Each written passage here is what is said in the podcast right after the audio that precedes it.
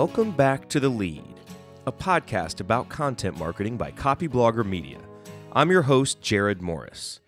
If you want to get a content marketing education while you work out or while you're driving to pick up the kids from school, this podcast is the way to do it. In this episode, Demian Farnworth joins me to continue our series on the 11 essential ingredients of a blog post. And this is one that just may kill your content if you are not locked and loaded with your strategy. I'm speaking, of course, about bullets. And if you want to begin writing better bullet points today, keep listening. Bullet points serve two primary functions. Number one, make your copy easier to read, and number two, allow you to highlight specific copy points. But just because bullet points are simple, it doesn't mean that they are simplistic or easy.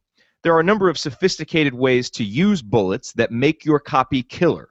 We're going to discuss those today. And there are also a number of things that you want to keep in mind when it comes to formatting your bullets to make them seamless parts of your copy. So, Demian, let me kick it over to you. Why are bullet points absolutely necessary for online writing? Bullet points provide a avenue to, to sort of break down. And they're essential for the readability part of online writing. So you have a web page and you have people, most people are going to skim and scan that copy. So bullets provide that opportunity that people can see something and see something in a formatted point that's the kind of staccato that is short, that is easy to scan and read. So it provides a, an opportunity to kind of highlight, stop the eye, because people are going to hit, if they like your headline, they're going to hit your page. They're probably going to read the sentence, but before they do anything really, they're probably going to scan it. And so bullets just really kind of provide that opportunity to stop people, get them sort of interested in what you're writing. Same sort of idea behind subheadlines. You know, they provide the, a, a sort of a landmark to stop people and get them to actually read what you're writing. They're a great opportunity to kind of entice and to tease people and give them what you want to do with the bullet is not to give away the farm. It's just so like uh, for instance, I've seen this so many times um, through ads where they're sort of they're giving you pieces of the they're they're basically giving the product away. So like a bad bullet point is this bullet point where you kind of tell people like here's the promise. Because we talked about we you know Robert Bruce talks about this in that um, his uh, eight quick tips for writing bullet points people actually want to read. And he talks about the two things that are essential are brevity and promise. And so the brevity is this part that it's short. You don't a long bullet point sort of defeats the purpose of doing the bullet point but that doesn't mean that it has to be like two or three or four five words. It needs to be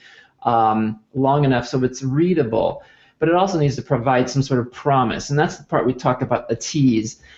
And like where I was going earlier, it's this idea like you'll see people who write b- bad bullet points are where you make a promise and you tell people that, for example, it's, you know, I, I could say something like, um, I wrote an article a couple of years ago called The Dirty Little Secret Seducing Your Readers. And I gave some examples of this where you know a book with a dust jacket that explains what someone needs to do to eat right or a sales letter that unpacks the secret to raising brilliant children and the, and write in the letter that give away the sort of tips and the tactics and then a video that demonstrates the best ways to save money for your child's college education and they give you every you know all of the the all of the reasons or are the uh, methods to do that.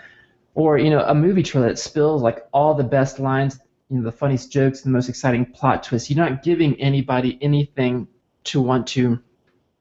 You appreciate the information, but the problem is you don't you don't you don't end up going any further. You don't end up buying any of the products because they've told you everything. So a good bullet point teases.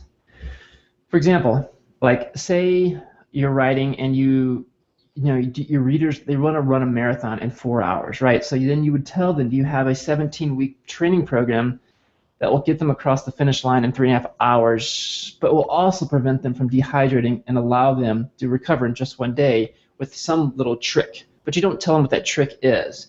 Or if you've got like your audience is dealing with crippling insecurity, you can tell them that you know you have a way to transform them to robust, productive human beings in, in seven days by thinking these three thoughts. But you don't tell them what those three thoughts are.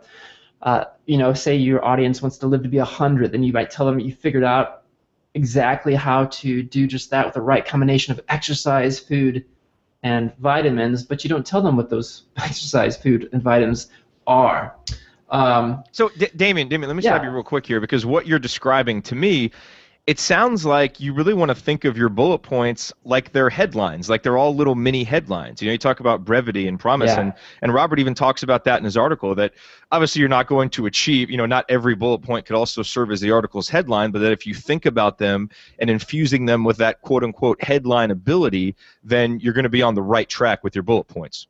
Exactly. That's a great way. Like I mentioned earlier, they are, in essence, they're, they're sort of serving another function of getting to, to stop the reader again with inside of the actual art, you know, from the head, headline to the actual article. This they serve the same purposes as subheadlines and um, as the bullet points do. And so this is kind of sort of related to to another topic that I've written about too, is what we call these internal cliffhangers, um, which is nothing more than just create. I mean, we know cliffhangers from episodic TV shows, right? Where the, sh- the show ends with the hero, the heroine, some sort of catastrophic sort of event, and we, we're not sure whether they're going to die or not, right?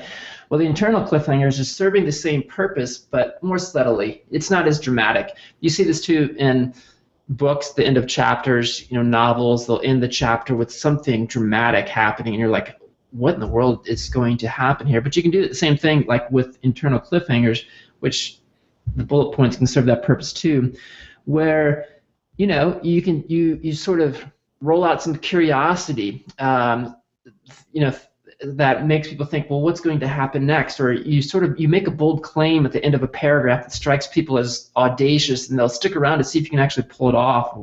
You can even use humor, in which you know the jokes inside your knee-slapping posts are, are, are killing the readers, and they want more. And you know, or you can use like like sort of use amazement in the sense of like set up some ridiculous scenario where uh, your your readers will wonder is, is is you know he or she really about to do what they suggest? Um, so yeah, again, it's it's the, the idea of the headline of getting them just to keep reading within the bullet point, within the uh, within the copy, within the subheadlines.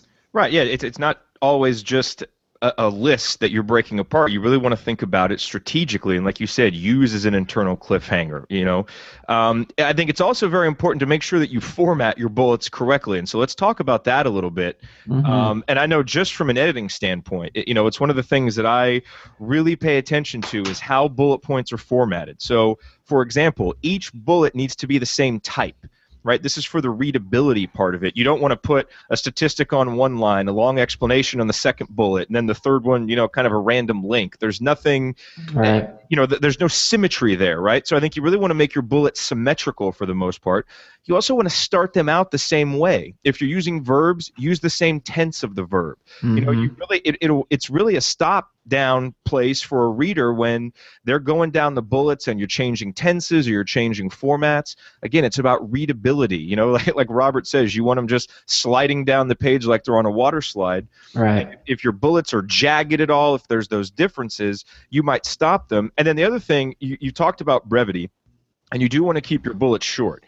Now, there's nothing eh, you know, sometimes you're going to have longer bullet points, and I've seen it work where a bullet point is a longer sentence or even two or three sentences if they don't go on forever. But if you're going to do that, think about your reader. And one way to make a longer bullet point work is to almost give the bullet point a headline, a, a mm. two, three, four word little headline at the beginning that you put in bold, and then maybe use a colon or a dash, you know, and then put the rest of it out there. So it again, it, it adds another layer of breaking it up, and you can even scan the bullet points. Um, so you know, so if you are going to use long ones, think about that to to keep the readability there. Do you have any other specific formatting tips like that that help?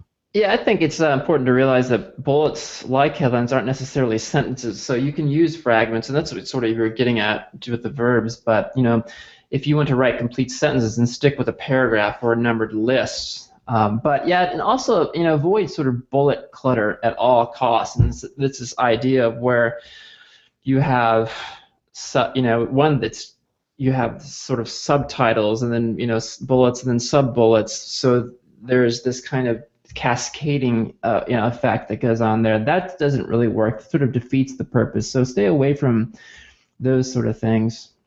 I like that term bullet clutter. I want to start yeah, using that. right.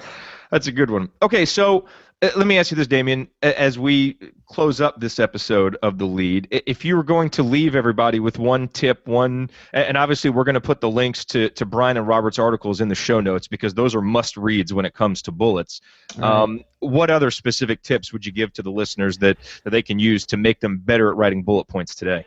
I think what they should do is go out and look up a guy named Mel Martin he was a copywriter who is probably one of the greatest copywriters that nobody knows about. But um, he he basically um, put his name on the marketing map through bullets. His copy is unbelievably powerful. It's unbelievably persuasive. And so his trick though was not just bullets, but his trick was just sort of he went for the, the he went for maximum anxiety, go for you know, going for the kind of the emotional jugular this is the stuff that he wrote. He'd write stuff like, you know, who, what never, ever to eat on an airplane. The dirtiest, deadliest airline in the whole world. How to get VIP treatment in hospitals. In parentheses, all pa- patients are not treated equally. Cruise ship rapes. The uncensored facts which even the news media won't touch how to find out if someone has a past, criminal record, bankruptcy, or whatever they're hiding. The little known casinos in Atlantic City and Nevada that offer the best odds. Deduct the cost of your hobby as a business expense, even if you never show a profit. So this idea of kind of getting into our subconscious and bringing that out with these these sort of fearful s- scenarios um, that excite the reader. Reader. So find him. Study, his ads are all over the internet. Just look up Mel Martin, copywriter, and study his ads. Yeah, and we'll uh, well, I mean that that fits in with the theme of, of this show and what we teach at Copyblogger, which is study what's come before, because there are age old tips and and guys who have been doing it long before us that, that have really paved the way. Um, and we'll put a couple links. Send me over a couple of the best links, and we'll put those in the show notes as well. I will. Thank you for listening to this episode of The Lede. If you enjoyed this episode, please consider giving us a rating or a review on iTunes. You can also email the link to a friend or tweet about the show. We would greatly appreciate it. Also, don't forget to listen to New Rainmaker. Brian Clark and Robert Bruce are redefining what a business podcast can be. Uh, either search for New Rainmaker in iTunes or go to newrainmaker.com. You don't want to miss it. The next time Demian and I get together, we'll be discussing another topic that is essential for the readability of your blog posts subheads. There is no excuse for your subheads being anything less than exquisite, and we'll tell you how to make them that way. So I wish I was a slave to an age old trade. Lord, have mercy on my rough and